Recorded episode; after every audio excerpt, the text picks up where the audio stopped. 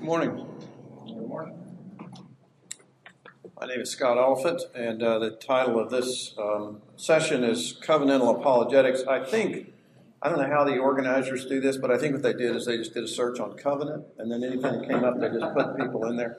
So um, the, the previous presentation, previous two, which were excellent, um, were a good bit different than what I'm going to be talking about because my focus is going to be more on apologetics than specifically on covenant, though we'll talk about that just a bit, and some of that will be uh, repetitive of what you heard, uh, perhaps some of you in the previous two sessions. Covenantal apologetics, um, what is it? Um, basically, covenantal apologetics is uh, a different label on the same approach to apologetics that has been called historically presuppositionalism. So I'm not uh, advocating in my own uh, work uh, any significant or substantial differences between what I call covenantal apologetics and what has been called uh, presuppositionalism. And I'm thinking now specifically in my context of the presuppositional approach of Cornelius Van Til. Um, I, I, just want to be clear here that I don't see any disagreements in what I'm saying and what Van Til uh, would himself uh, have said. Uh, but I'm advocating a, a, label change, and whenever there's a label change, it's more than semantics. Um, it has to do with a change in emphases, oftentimes, and so that's what I'm trying to uh, trying to accomplish in in the change of, of label. Now, um, just a little sort of parenthetical comment here. Um, I've heard from people and, and, read people who have commented on my book, Covenantal Apologetics, and some are saying uh, hip hip hooray, and some are saying um, no that's not going to work.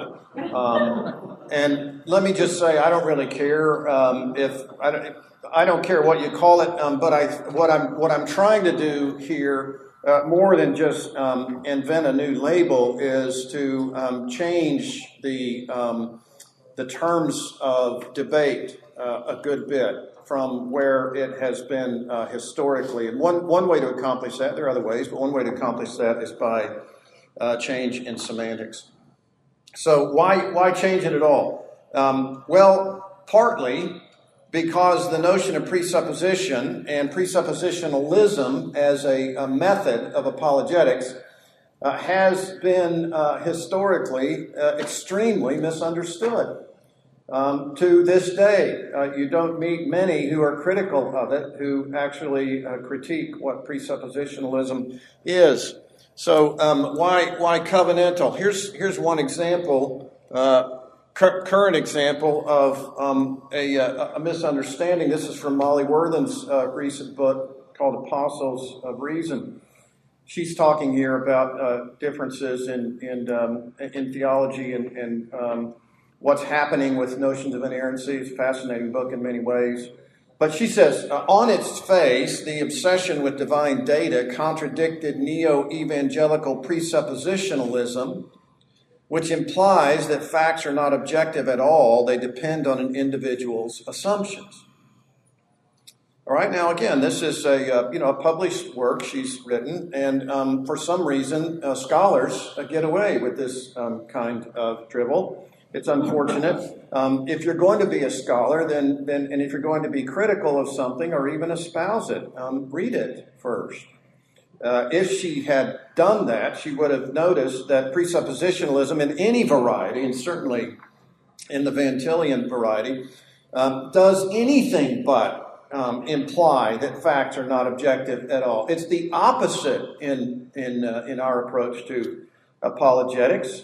Um, facts do not depend on an individual's assumptions. I mean, that's absurd on the face of it. And you, you, can read two pages in Van Til or any other who espouses this and recognize that this is not the case.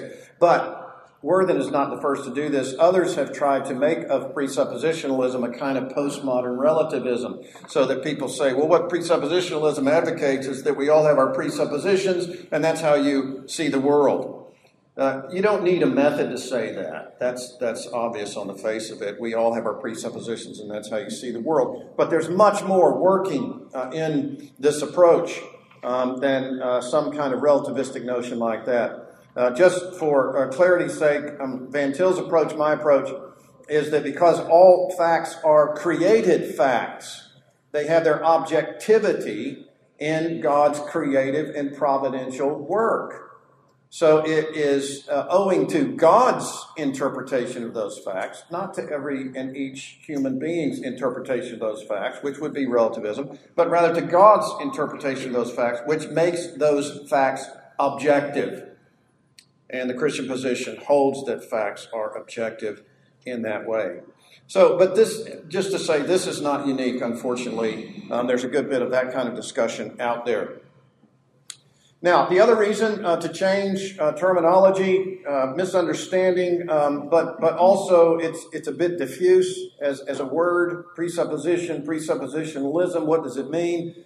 Um, I remember talking to an apologist years ago, decades ago now, um, and we were talking about apologetic methodology, and he said, "Are you presuppositional?" And I said, "Yes." And he said, "Well, are you Schaefferian or Clarkian or Carnellian or Vantillian, What are you?" And that sort of made me start to think that there might be some nuances there that need to be um, clarified in some uh, particular way. So um, there are varieties of this kind of thing floating around. The notion of presupposition is not itself that clear. Van Til himself didn't take the moniker on, but it was given to him in a critique of his own position. Uh, one man called him a presuppositionalist, and he just it just sort of stuck, and so he he went with it. But it wasn't a term that he advocated himself.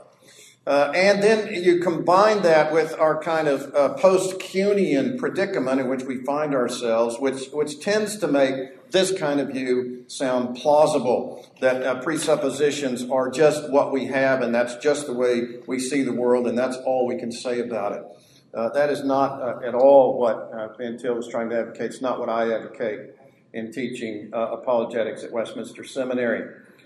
So that's that's an apologetic for changing the moniker of apologetics from presuppositional to covenantal. Now, one thing I thought about doing that I thought you would be even more bored um, than you are, I thought about just giving a list of Van Til's um, uh, Van Til quotations where he uses over and over and over again the terminology of covenant. It's, it's on almost every uh, page of what he writes. But that's just to say, I think he would have been uh, happy enough with uh, this kind of label. What we're doing then, what I'm doing, is moving the discussion, I hope, from a kind of ambiguous, amorphous philosophical idea, presupposition, moving it away from that uh, to uh, the notion of covenant which has its uh, roots uh, foundationally in Scripture and uh, specifically in the history of Reformed thought. So, what, what do we mean? What do I mean by a covenant? Uh, well, you, you, heard something about this uh, in the previous session, two sessions ago, but let's just look, uh, for example, at the way in which the Westminster Confession of Faith sets it out in chapter 7, section 1. Notice what the confession says here. The distance between God and the creature is so great that although reasonable creatures do owe obedience unto him as their creator, yet they could never have any fruition of him as their blessedness and reward, but by some voluntary condescension on God's part, which he has been pleased to express by way of covenant. All right, so what does that mean? It means it means a lot of things. Um, as was said a couple of sessions ago, the distance between God and the creature is not a spatial distance. It's metaphorically speaking there because God is repeatedly present. There is no distance in that way. What the confession is highlighting is what has been highlighted in the history of theology, and that is that there's an ontological difference, a fundamental qualitative difference between God and creation. Uh, and it is such a difference, such a distance, that the only way in which you and I can have any fruition of God as our blessedness, as our reward, is if God initiates that by voluntary condescension. God then condescending. Now, condescension itself is a spatial metaphor, isn't it? It means God coming down. But what does it mean that God comes down? Does he begin to occupy a place that he didn't otherwise occupy? That's not what it means because he occupies every place there is to occupy. God is omnipresent. So, what is condescension? Well, condescension fundamentally is God taking on characteristics, attributes, properties that he didn't have to take on, but he freely determined he would, in order then to interact with his creation. God condescends. And that condescension, then, as the confession defines it here, is what we mean by covenant. Notice it is initiated by God, otherwise, we wouldn't know God. And it's initiated by God by virtue of his free decision to condescend. Uh, as Calvin puts it, uh, God's divine stoop. God stoops down, and Calvin goes on to say, he then lifts to us. In effect, he talks baby talk to human beings because otherwise, if he didn't get down on our level, like we get down on the level of little children sometimes, if God didn't do that, we would have no way of understanding. So he condescends then to us in order to speak to us. So this is the way we think about it in a reformed context. We, we start then with God being totally other, and I'm familiar with those who don't like that idea. I don't like it when Barth says it because it's not orthodox. But when we say it in a reformed context, what we mean by that is that God is infinite, eternal, and has those attributes that you and I could not in any way share. And as totally other than, he condescends to speak to us, to communicate to us. So there's nothing embedded in God's total otherness that discounts or disallows God's communication with his creation. So there is an ontological difference between God and us the only way that we can know God is if God initiates that knowledge by condescending. You understand that? That's the only way we can know God. He initiates that by his condescension, and his condescension includes his revealing himself to us. So, when we think about ontological difference, we can uh, refer again here to the Confession, chapter 2 now a God who is infinite in being and perfection, a most pure spirit, invisible, without body, parts, or passions, immutable, immense, eternal, incomprehensible. All right, now those things by and large we have no share in. We don't know what it's like to be infinite. We don't know what it's like to be immutable, to be immense, eternal, incomprehensible. Um, those are so called incommunicable attributes of God that are uh, entailed by his aseity, by the fact that God himself is independent. And then he stoops down in order to relate himself to us. Now, in that relationship, I think it's important for us to see in that relationship, then, every person is in some kind of relationship to God. All right, now it is not uh, always a happy relationship. But as uh, we have uh, found in the uh, other presentations, again, uh, helpfully uh, un- helping us to understand this, every person is either in Adam or in Christ. All right? either under wrath or under grace. We have two covenant heads in the world Adam and Christ, and every person is in one or the other, under wrath or under grace. But don't miss the point. The point is that means every person is in some kind of relationship to God. Being under God's wrath is relational. It is not that God is absent at that point. God is there. As image of God, God is always there and present uh, to us. Uh, but if we remain in Adam, then uh, God's there-ness is one of wrath and anger and not grace and redemption in Christ.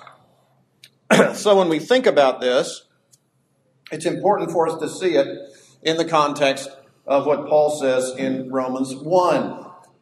All right, so we can look at that uh, for just a second. For the wrath of God is revealed from heaven against all ungodliness and unrighteousness of men who suppress the truth in unrighteousness. Because that which is known about God is evident within them, for God made it evident to them. For since the creation of the world, his invisible attributes, his eternal power and divine nature, have been clearly seen, being understood through what has been made, so that they are without excuse. For even though they knew God, they did not honor him as God or give thanks. All right, now you know what Paul's doing here. He's already said in Romans 1.17, he wants to talk about the righteousness revealed. And uh, that was one of the passages that stimulated uh, Martin Luther, uh, got him uh, to uh, begin to understand uh, the righteousness that comes through faith on the basis of Christ's work. And Paul talks about that, 117, righteousness revealed. But before he does that, he needs to get straight the wrath revealed. And what's Paul doing? He's telling us what he does in Romans 3 when he says, I've already said, both Jew and Greek, all of us are under sin. He's putting everyone then in the same sinful boat. And he's thinking now about the condition of man prior to redemption, prior to that righteousness that is needed, that can only come in the righteousness of Christ. So he wants to, to discuss then the wrath of God as that is revealed from heaven against the sinfulness in which all of us participate.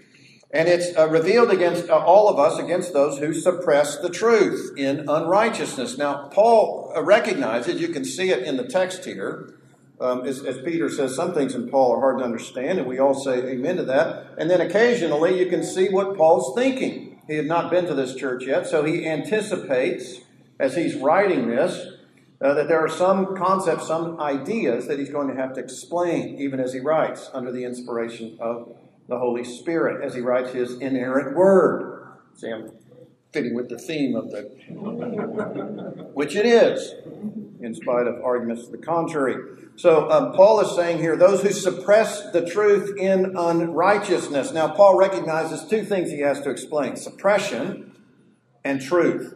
He anticipates that his readers will be thinking, Paul, what do you mean by suppression and what do you mean by truth? So he handles the latter one first and begins to talk about what the truth is because that which is known about God, all right, that's the first thing he's talking about. The truth is that which is known about God. And that which is known about God is evident. It is manifest within them. Within who? Within all of us. Remember, this is a, a universal indictment of sin. That which is known about God is evident within us, within them. Why is it evident? For God made it manifest, made it evident to them. So, as uh, all of you, uh, no doubt, in this room uh, know, Paul is talking here about God's natural revelation. God revealing himself in and through creation. And when God reveals, his revelation gets through. That's Paul's point here. That which is known about God is evident because God made it evident, not because we did it. See, Paul's point here is not natural theology. We are not the actor in this passage. God is the actor, we are the recipients. That's the point Paul's making. He's not talking about inference here, because then it all depends on whether or not we've inferred properly. But what he's saying is when God reveals, his revelation gets through. God made it evident to them. All right, Paul, what do you mean, that which is known about God? Still a little bit vague. Here's what I mean. Since the creation of the world, Paul says, his invisible attributes. That's what I mean, that which is known about God. His invisible attributes, his eternal power and divine nature have been clearly seen, being understood through what has been made, so that they are without excuse. All right? So now Paul is telling us that which is known about God includes his invisible attributes, his eternal power, and divine nature. That latter uh, two words, those latter two words, divine nature, translating theotes, uh, which uh, has the idea of God's godness, his deity, his divinity.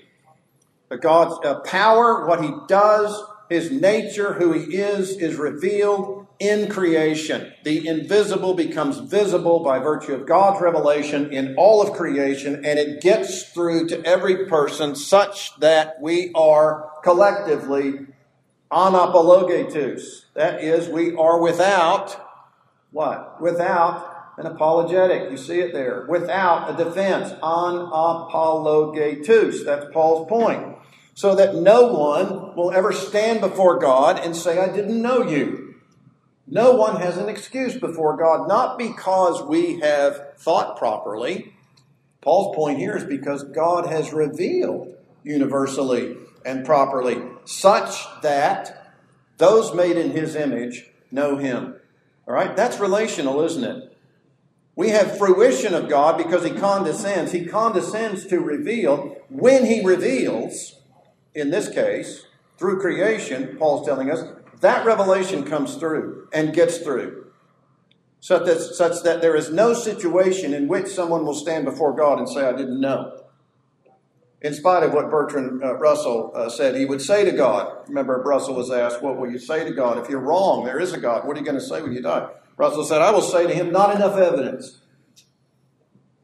Well, Russell has died. And that's not what he said. He knew God and was responsible for the knowledge that God gave to him. Why did he say not enough evidence? Why did he say, I will say that? Because, next point,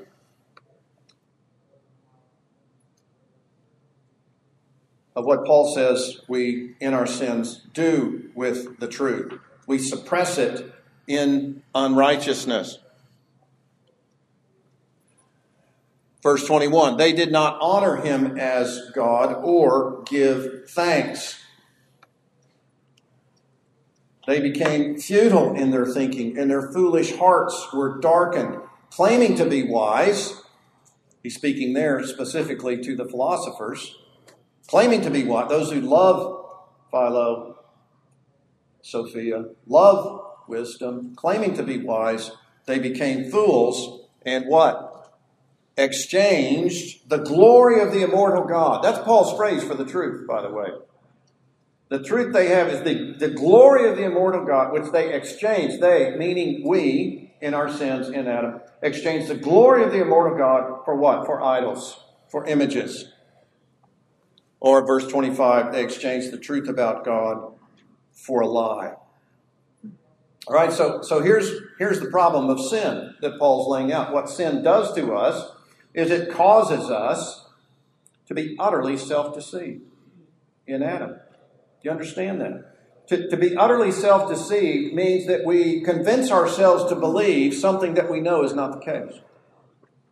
And we will fight for that belief in spite of our better knowledge. That's what sin does to us self deception right? And this is why Calvin says you've got to see the world and yourself and other people, first of all, through the spectacles of Scripture, not first of all through what we say about ourselves, what I think about myself, what someone else articulates about himself or herself, because in our sins, we are self deceived people. We exchange the truth God gives for a lie. We hold down that revelation, and so we don't want to say what the world is and who God is, even though we know that. There's more that could be said about that. Um, Paul goes on to talk about it, uh, beginning in Romans 1.32, where he talks about the righteous requirements of God, the dikaioma of God. Those things are known as well. And, and known to such an extent that people know, we know in Adam, that transgressing God's law is a capital offense, worthy of death. We know that as well, and he, he expounds that more in, in Romans 2. But he says, what do we do in our suppression? We not only do those things, he says, Romans 1.32, but we get other people around us. Misery loves company. We form groups and committees. We all do these sins together, knowing that it's a transgression of the law of God. All right? That's covenantal language. That's a relationship with God. Do you see that? So, so we, we have to recognize the fact we talk about this a, a, good bit, and we ought to as Christians. We have a relationship with God in Christ that will go on to eternity, and it's a happy relationship because of what Christ has done, not because of ourselves. But that doesn't mean that those outside of Christ have no relationship. Hell is an eternal relationship with God under His wrath. It's covenantal by virtue of being image of God. Think of a mirror image. The only way you can have an image in a mirror is to have the original present. God is present there, and we are meant to image Him. We pervert that image, but God doesn't disappear when we do. We're held accountable because of it. All right, a couple more points, and then I'll I'll be finished. The other thing that's important to recognize in the midst of our discussion is the notion of principia, uh, foundational, uh, fundamental uh, principles but more than just, these are not just propositions. Principia are foundations on which we stand. All right, now here's a quote from Richard Muller in his Post Reformation Reform Dogmatics. With respect to theological prolegomena and the way we're to think about Principia in light of that, he says these early Reformed statements, you can look at those um, on your own time, concerning theological presuppositions focus virtually without exception on the problem of the knowledge of God, given the fact not only of human finitude, but also of human sin. The critique leveled by the Reformation at medieval theological presuppositions added a soteriological dimension to the epistemological problem. Whereas the medieval doctors had assumed that the fall affected primarily the will and its affections and not the reason, all right, some of you may be thinking that way, you're in line with medieval teaching. The, Reform- the reformers assumed also the fallenness of the rational faculty. A generalized or pagan natural theology, according to the reformers, was not merely limited to non saving knowledge of God, it was also found in idolatry. Now, notice what Muller says here. This view of the problem of knowledge is a single most important contribution of the early Reformed writers to the theological prolegomena of Orthodox Protestantism. Indeed, it is the doctrinal issue that most forcibly presses the Protestant scholastics toward the modification of the medieval models for theological prolegomena. You see what he's saying? If you're here uh, this morning and you're Protestant, this is your heritage. Maybe you reject it, maybe you don't like it. Uh, but that's the way it was after the Reformation, that what the reformers began to see in uh, concert with their affirmation of sola scriptura is that we have to recognize that the problem of knowledge itself is embedded in our theological prolegomena. All right, so this um, statement that I've heard oftentimes uh, from people, uh, well, they'll say to me, you know, we, we agree with you um, ontologically, everything comes from God. Good for you, we're, we're on the same page. Uh, epistemologically, sorry, doesn't work that way. The reformers saw that it works that way that, that the problem of knowledge is embedded in our understanding of revelation, that we have no knowledge unless God reveals, that we have no knowledge unless God condescends. So that everything that we know depends on God's revelatory activity, revealing creation to and through us. And the reformers saw that. And Muller says, you know, Muller, I'm sure, Muller's not inerrant. Only scripture's inerrant. But when it comes to 17th century, he's close. I mean, he's read everything more than once. Um, so whether you agree with him or not, in the 17th century, this is the way they were arguing the view of the problem of knowledge, the single most important contribution of the early Reformed writers the theological prolegomena. Why? Because they recognized, again, as the church had previously but had lost it, they recognized the necessity of God's revealing activity in creation and in His Word in order to know anything. All right, so when we talk about Principia, then there are two the Principium Essendi. There won't be much debate here. Um, I won't uh, read this because I don't think, well, there may be some debate here. Um, maybe you don't like the notion of God's aseity. Uh, maybe you're an open theist. If that's the case, uh, we can talk, and um, that's a sanctification issue. And then, principium cognoscendi, the um, the principle of knowledge. The it's a principial problem, a principial affirmation.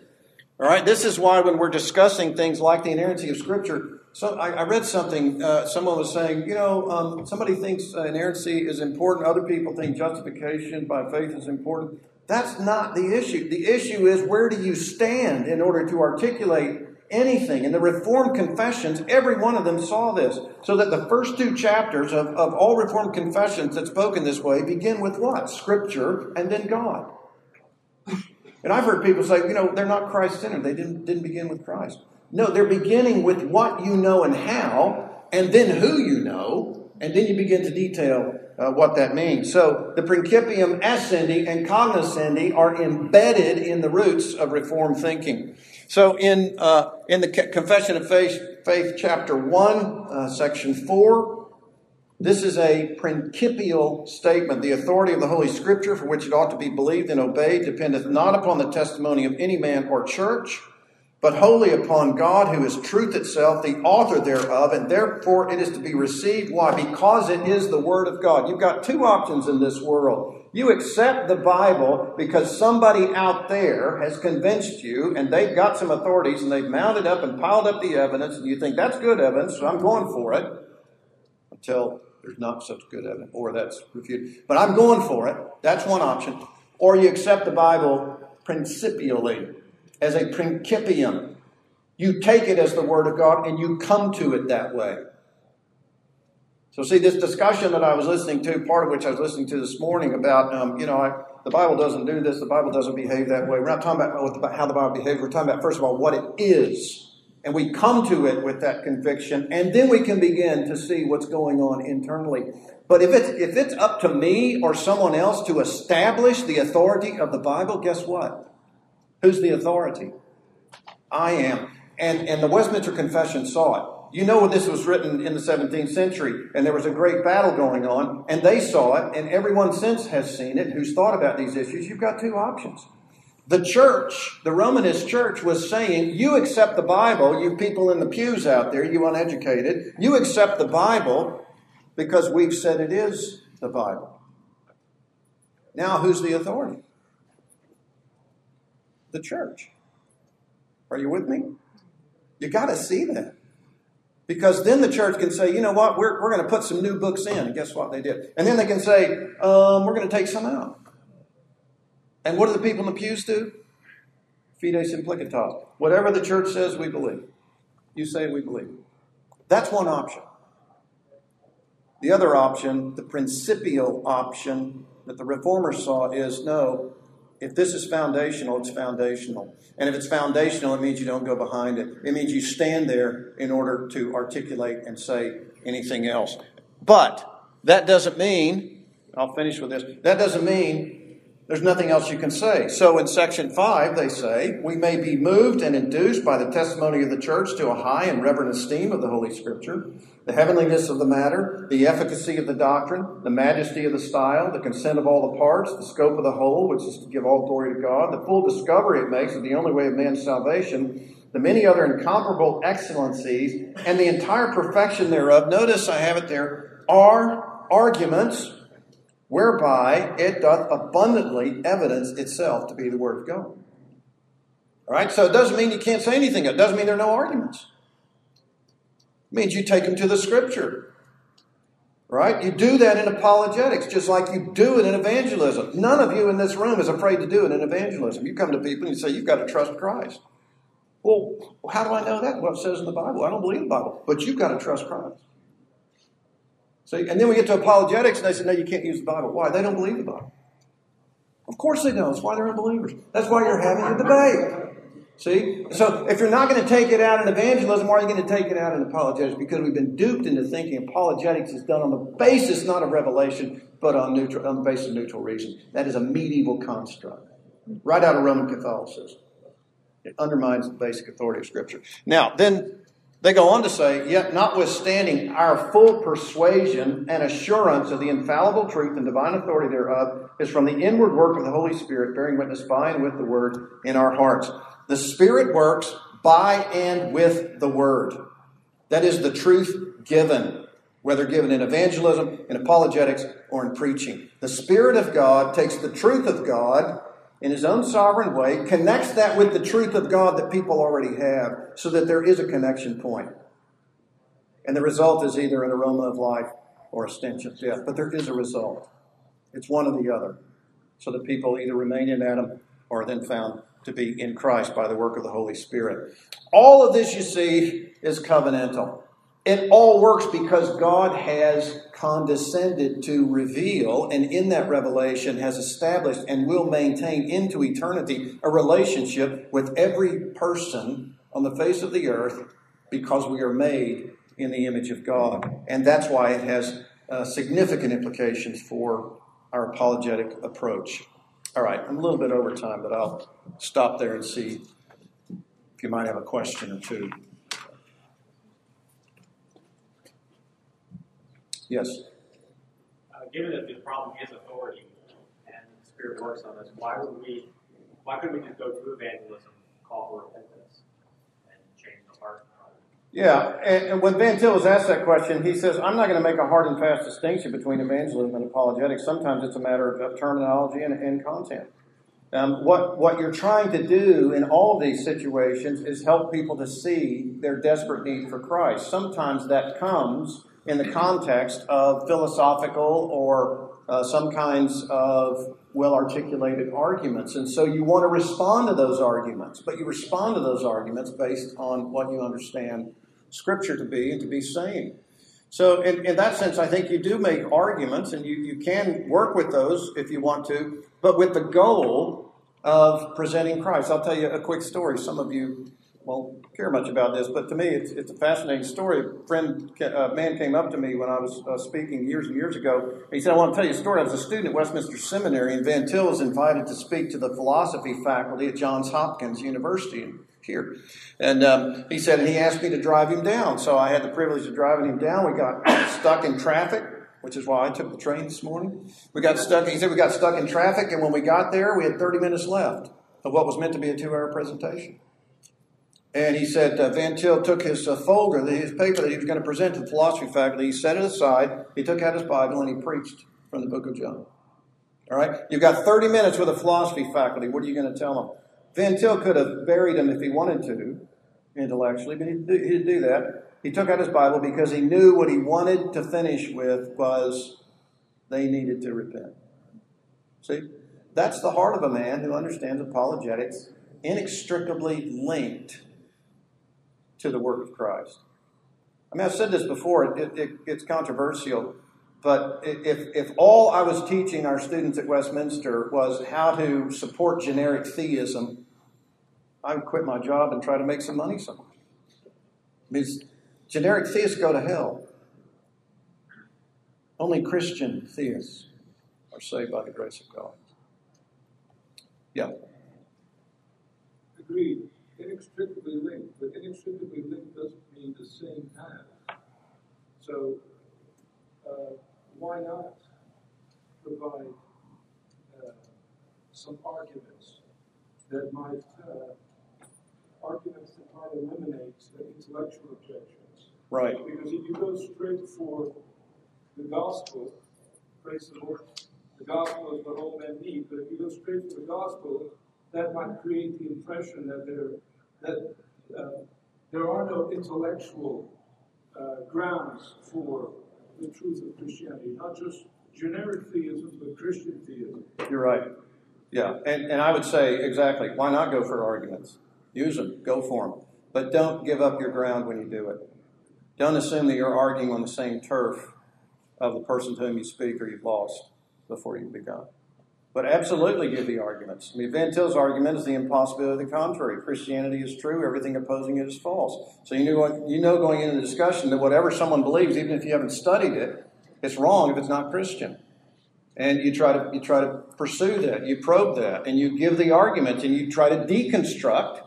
All right, let's take that down, take the scaffolding down, then construct it over here. If this is what you want, the only way you're going to get it is in Christianity. If this is what you think you need, Christianity says you need this. That's why when Van Til was arguing with the philosophers, he said things like, God is the only concrete universal. And people just got mad at him and said, What are you, Hegelian? They said, No, but, but Hegelians use this term. They want a universal. It's not abstract like Kant's. They want a concrete universal embedded in history, but transcending history, the telos of all of history. And Van Til said, That's what you want. God is the only one who's going to provide that. So he used the language as he deconstructed idealism and reconstructed according to Christian theism. You're right. Use the arguments. Yeah. You alluded to that in Roman 1. It's, it's invalid to infer a, a natural theology or a natural sort of apologetic from it, in the sense that man can, with his reason, arrive at God apart from God's intervention. Are you arguing that natural theology is an invalid concept, or is it a valid concept only within the context of someone under Christ? The latter. The latter. Yeah. Um, that's why Muller makes the point that natural theology uh, in the context of a pagan is inevitably idolatry. I mean, there were there were many theists at, at, the Areopagus. They were many of them were theists that Paul was addressing, and he didn't say, "Good for you, you've got you've got the God thing right now. Let's talk about Jesus." He said, "You don't even have God right. You've got idols, you've got images here." So, so there is there is a legitimate natural theology within the context of Christian truth. So the Reformed scholastics would make a distinction between a theologia vera and a theologia falsa. Theologia falsa is what inevitably is produced by those outside of Christ. Theologia vera is what is produced by those who are in Christ. So there could be someone under, so let's take the period before Christ. Would there be someone who God has baptized in his heart or is under Christ effectually? Can they respond to a natural theology? if they're regenerate. I, right. Does that apply in our time today, or? Well, you're not regenerate apart from Christ in our time today. There's only one name under heaven. You have another one. Yeah, I mean, uh, I like Muller, and I'm sure I know he knows more than I do, but uh, I think he's wrong about uh, certainly about Thomas. Uh, I think I think uh, Thomas in the end would also say that the issue is that, that the, the epistemological principle is also soteriological at its root. But even more, I think Thomas uh, understands that, uh, and he explicitly says this, that the whole of human nature is fallen, is wounded, he says. And, uh, and not just the will is wounded, but the intellect is wounded, such that the wound of the intellect is ignorance, he says. And so the reasons, uh, yes, the, the, the, point about uh, the good of the intellect is truth, he says, but because of the fall, reason has been uh, deflected from its proper orientation to the truth. And so it can't really grasp the truth in its fullness.